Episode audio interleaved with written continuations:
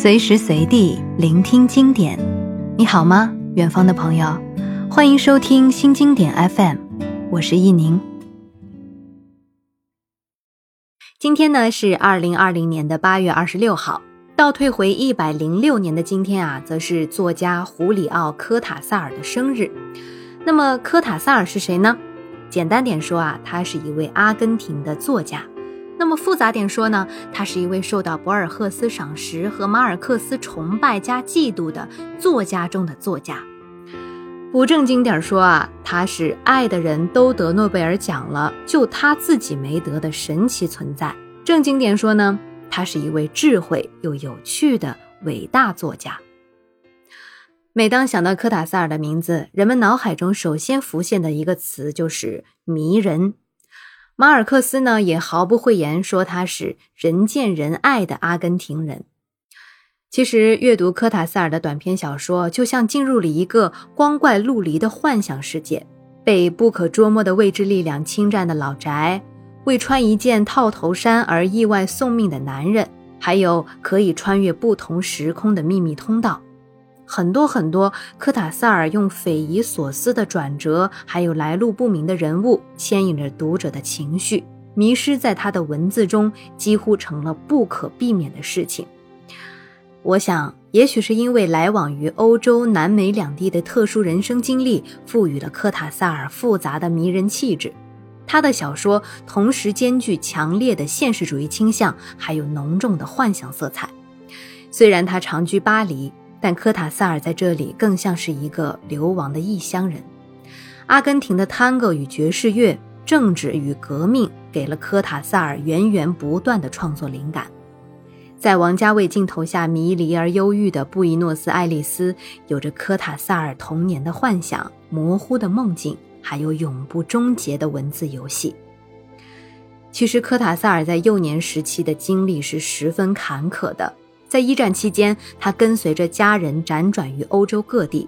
当回到家乡布宜诺斯艾利斯之后呢，父亲又弃他和母亲而去。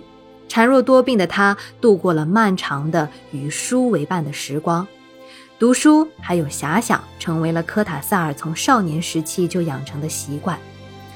凡尔纳、爱伦坡的小说也成为了他最爱的消遣之一，对他的文学创作产生了持续的影响。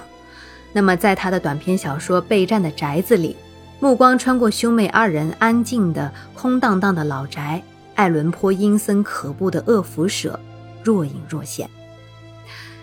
在一句事情很简单，没有不相干的细节的悄然变化中，一股未知的力量侵占了宅子。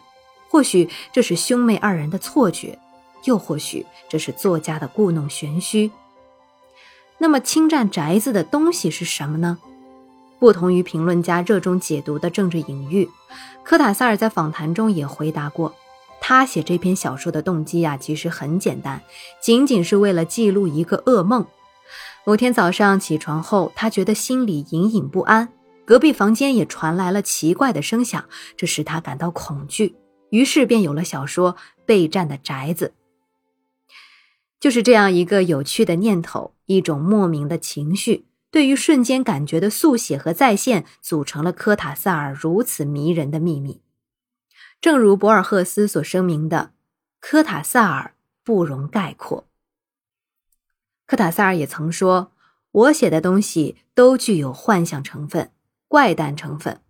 他会从很日常的发生在普通人身上的生活细节中出发，构思出一个个充满幻想色彩的故事。就像他的小说《正午的海岛》，正是科塔萨尔在乘飞机的时候萌发出的想法，飞过无名之地的上空，突然产生眼前那片海岛的渴望。所以说啊，生活经验为科塔萨尔提供了无穷无尽的幻想的源泉。其实就像堵车，它几乎是现代人最日常的经历之一，但在科塔萨尔的笔下，一场南方高速公路上漫长到难以想象的堵车，却成为了微型社会形成演变的直观展示。从现实主义场景中渐渐显露的幻想，最终又回归到真实生活的伤感之中。小说中有这么一句话，只有一件事他不明白，为什么要这么匆忙？为什么深更半夜在一群陌生的汽车中，在谁都不了解谁的人群中，在这样一个人人自是前方的世界里，要这样向前飞驰？其实啊，在成长的过程中，科塔萨尔受到家庭还有学校的影响是很深的。他的母亲精通法语，具有良好的文学修养，不但在幼年时就教他阅读和写作，还鼓励他观看世界时要发挥想象力。一九三二年起，科塔萨尔在布宜诺斯艾利斯大学学习哲学和文学，毕业后就前往学校教书，为学生讲授文学作品。同时呢，他自己也会做一些翻译。科塔萨尔也多次表示，对他来说，文学是一场游戏，不是那种消遣性质的游戏，而是严肃的、郑重其事的游戏。在他第一部小说出版之前，他做了大量的文学准备和写作练习，并且亲手销毁了其中他自己不太满意的作品。我想，正是对于写作这种近乎苛刻的要求，才使他留下了一篇篇构思精巧、天马行空的短篇佳作。另外，将游戏引入小说是科塔萨尔做的另一个大胆的文学实验。长篇小说《跳房子》在章架结构上以跳房子的游戏为线索，这种跳跃的阅读顺序赋予了小说全新的游戏规则。科塔萨尔对文本结构、叙事艺术的革新，反映了他对游戏本质的深刻理解。语言的游戏也是科塔萨尔在写作中格外感兴趣的。在短篇小说《远方的女人》中，拆拼词的文字游戏与两个女人身份的互换形成了一种微妙的镜像关系。从黑白的空洞的词语中陡然生发出的幻想，逐渐蔓延到有桥有雪等种种细节的现实场景中。灵魂的互换像字母颠倒位置一样奇妙又自然而然。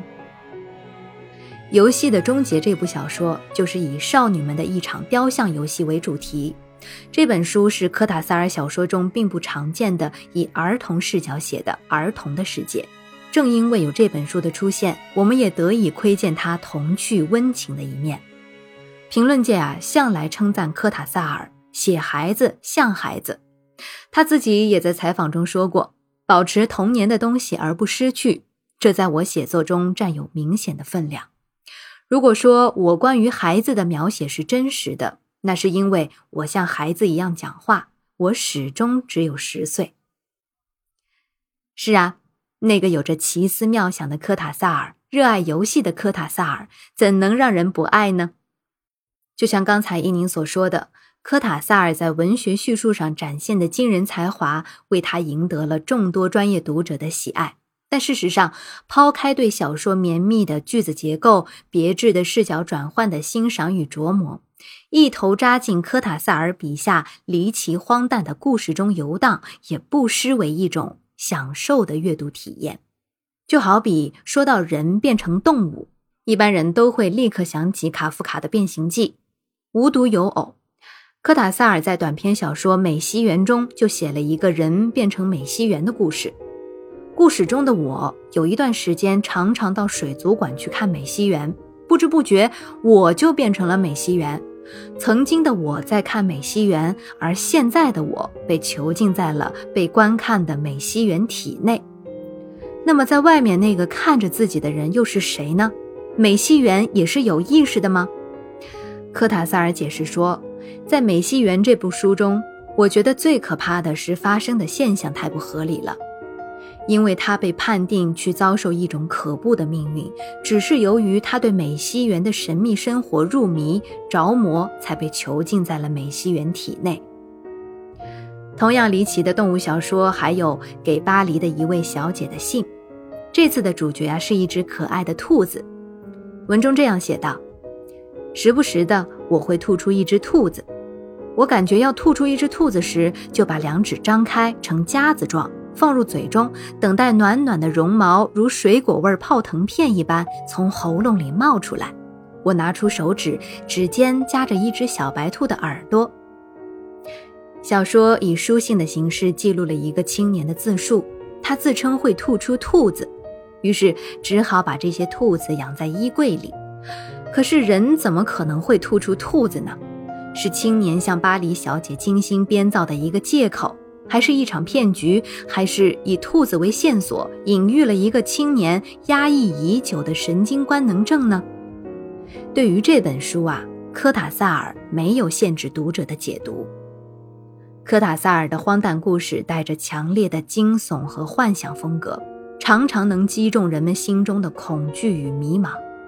小说《水底故事》的氛围就格外的阴郁粘滞，全篇围绕着主人公我给卢西奥讲述的一个梦。我梦见了一条深深的河流，河岸旁躺着溺死者的尸体，月光下，我看见溺死者的脸，就是我的脸。梦境、回忆、现实，三者缠绕在一起。科塔萨尔用我的梦将整篇小说变成了一个巨大的梦的文本。卢西奥沉闷的指责将所有读者拉入迷惑与震惊中。他这样说道：连我最隐秘的渴望都被你偷走了，我正是渴望着一个这样的地方，你做了一个属于别人的梦。时值科塔萨尔的诞辰之际，重读这位拉美文学巨匠、短篇小说大师的传世佳作，走进他用文字打造的幻想世界。科塔萨尔曾表示，他想创作一种前所未有的小说。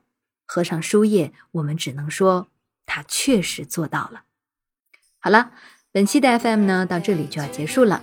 今天就让我们用一首生日歌作为收场，记住这个美好而不平凡的日子吧。我是易宁，新经典 F M， 我们下期再见。 Happy birthday to you, Happy birthday, Happy birthday